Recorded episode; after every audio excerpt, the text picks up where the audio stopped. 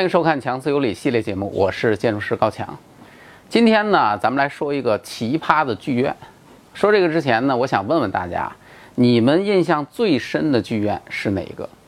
我估计肯定有朋友会说悉尼歌剧院嘛，海边的那个风帆，可以用两个字来形容，完美。估计呢，也有朋友会说起咱们北京的国家大剧院，紫禁城旁边的这个巨蛋，那也可以用两个字来形容，够圆。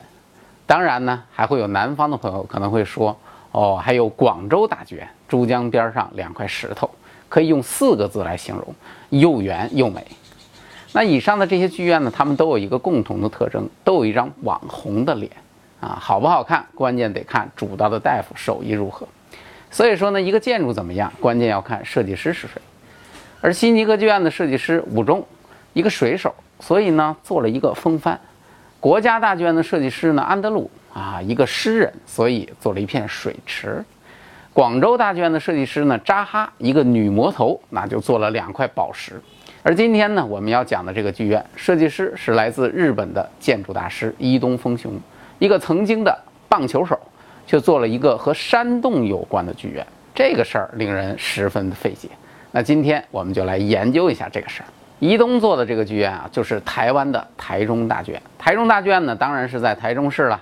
台湾有三个重要的大城市啊，北边的叫台北，中间的叫台中，南部的叫台南。啊，话说当初这位起名的人，我估计八成也没什么文化。这名字和张三李四有什么分别？虽然名字没文化，但台中市曾经是台湾很牛的城市，一度发展成为宅男圣地。啊，犯罪率高，色情文化泛滥，城市就开始没落。直到二零零一年，胡志强当上了台中市的市长。这位胡市长改变了台中市的命运。那胡市长呢？其实他是一个国民党啊。刚上任的时候，国民党刚刚在大选当中败给民进党，交出了掌握台湾五十年的大权啊。在这种情况之下，老胡不得给国民党争口气吗？啊，老胡对于城市有自己的理解，他觉得呢，城市是需要经营的，而台中呢，没有台北和高雄的优势。因此呢，应该重点发展文化和艺术，嗯，搞所谓的城市文化复兴。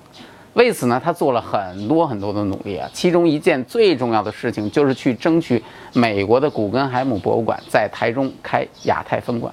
我们都知道啊，有一个著名的城市复兴案例，叫做毕尔巴鄂效应。西班牙的毕尔巴鄂原来是一个没落的工业城市。一九九七年的时候呢，那儿建了一个惊世骇俗的建筑啊，古根海姆博物馆，是由著名的时装建筑大师老头子盖里设计的。这个看上去就像是一堆高科技烂白菜的建筑，瞬间火遍世界，从而彻底扭转了城市的命运，带来了大量的游客和经济效益。而这件事情呢，也被视为城市发展史上的博物馆奇迹。老胡呢，就想在台中也复制一堆这样的白菜。啊，不对，所带来的奇迹。不过呢，很遗憾，老胡虽然凭借一己之力拿到了古根海姆博物馆的建造名额，却被台湾当局给拒绝了。啊，原因很简单，原因是嫌这个白菜太贵。啊，没法子，上头不给钱买菜，老胡怎么办呢？最后决定自己干吧。还好人家是市长嘛，那最后台中市决定搞一个世界级的建筑，这个建筑自己来建。台中大剧院就在这种背景之下被提上了日程。二零零五年，台中市启动台中大剧院的设计竞赛。竞赛呢，吸引了很多设计机构参加。参赛的选手呢，都知道老胡这次呢是要买个不一样的白菜，所以大家也都不含糊，拿出的方案那一个比一个不像建筑。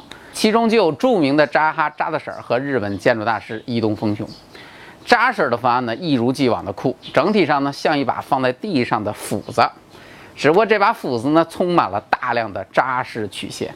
啊，内部的空间啊，更是美轮美奂。虽然这把斧子不像雷神那把威力巨大，但是很明显，扎婶呢是希望通过这把斧子直接就劈开台中市这潭死水。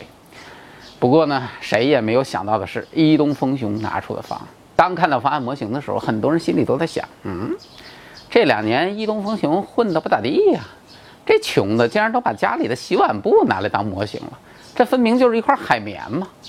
不过令人意想不到的是，最后海绵宝宝击败了斧子大哥。胜利的原因呢，其实倒不是什么柔能克刚，而是斧子大哥呢，怎么着看上去也比海绵宝宝更像个建筑。所以海绵宝宝比较不靠谱。而台中市呢，正需要这样一栋最不像建筑的建筑来吸引世界的目光。当然，要赢得这样一场竞赛，绝不能依靠海绵宝宝了。实际上呢，伊东丰雄的方案真正的名字是声音涵洞。声音涵洞这个名字，立马高大上很多吧？很明显，声音指的是和剧院相关的属性，而涵洞呢，则是这个建筑的实际形态。因为伊东丰雄设计的这个剧院啊，就像涵洞一样，所有的墙体、所有的构造都是通过曲线连接在一起的，看上去呢，完全没有墙柱、屋顶、楼板的概念。也就是说，所有的建筑元素在这个建筑里面啊，都变得边界非常的模糊。而这样一种全新的空间形式，正是伊东同志过去多少年一直在追求的东西。那像这样一个建筑方案，当时就震撼到了竞赛的评委。参与投票的六位评委一致选定这个方案为第一名。啊，当时就有评委说，这是战后台湾首座真正的前卫建筑。那也有评委说，伊东丰雄固然赢得了竞赛，但是最大的赢家却是台中市。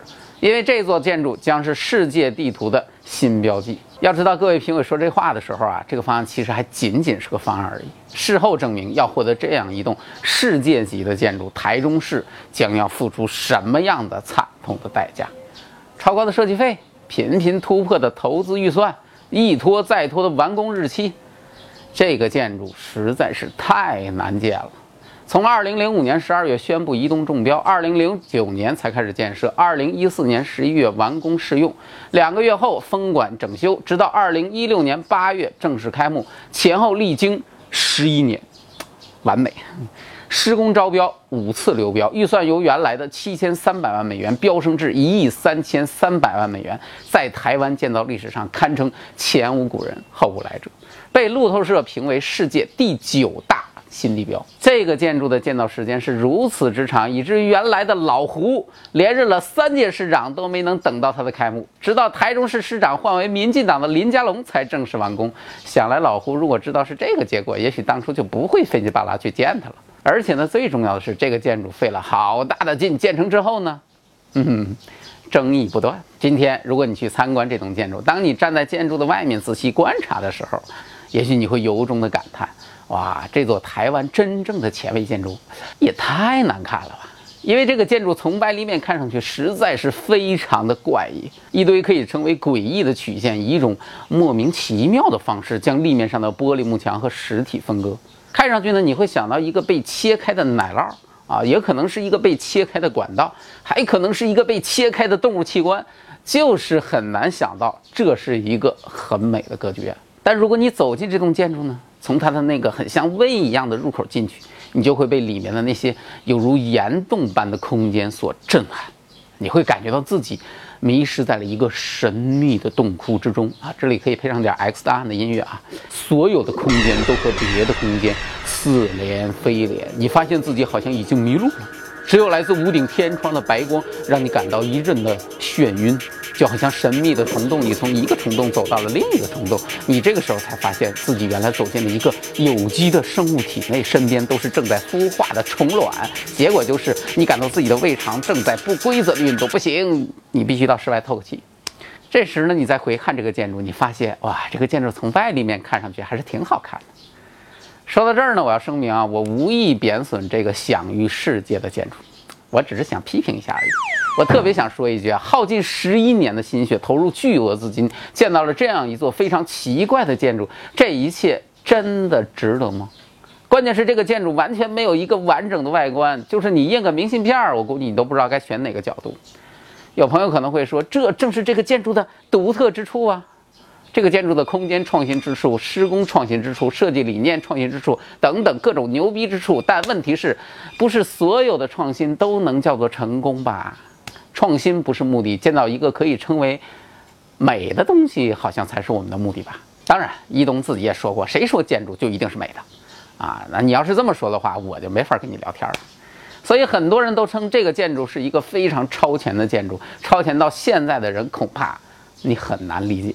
其实，对于这个建筑理念的来源啊，一龙自己的说法，我看到的有两种，一种呢是来自于自己在森林里漫步的结果，啊，这个听上去挺浪漫的哦；还有一种呢是想到了某种器官被切割时的状态。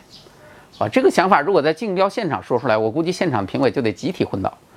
伊东丰雄呢是当今世界非常著名的建筑大师，他的著名之处就在于他的想法总是天马行空，他的建筑几乎都是没有章法可循的，没重样的，创新就是它的标签。而这种思路呢，也诞生了很多优秀的建筑。但是这一次台中大剧院，也许在设计上是独特的，但在建筑本身是成功还是失败，还是请各位观众自己评判吧。感谢大家收看我们的节目，我是高强，咱们下期再见。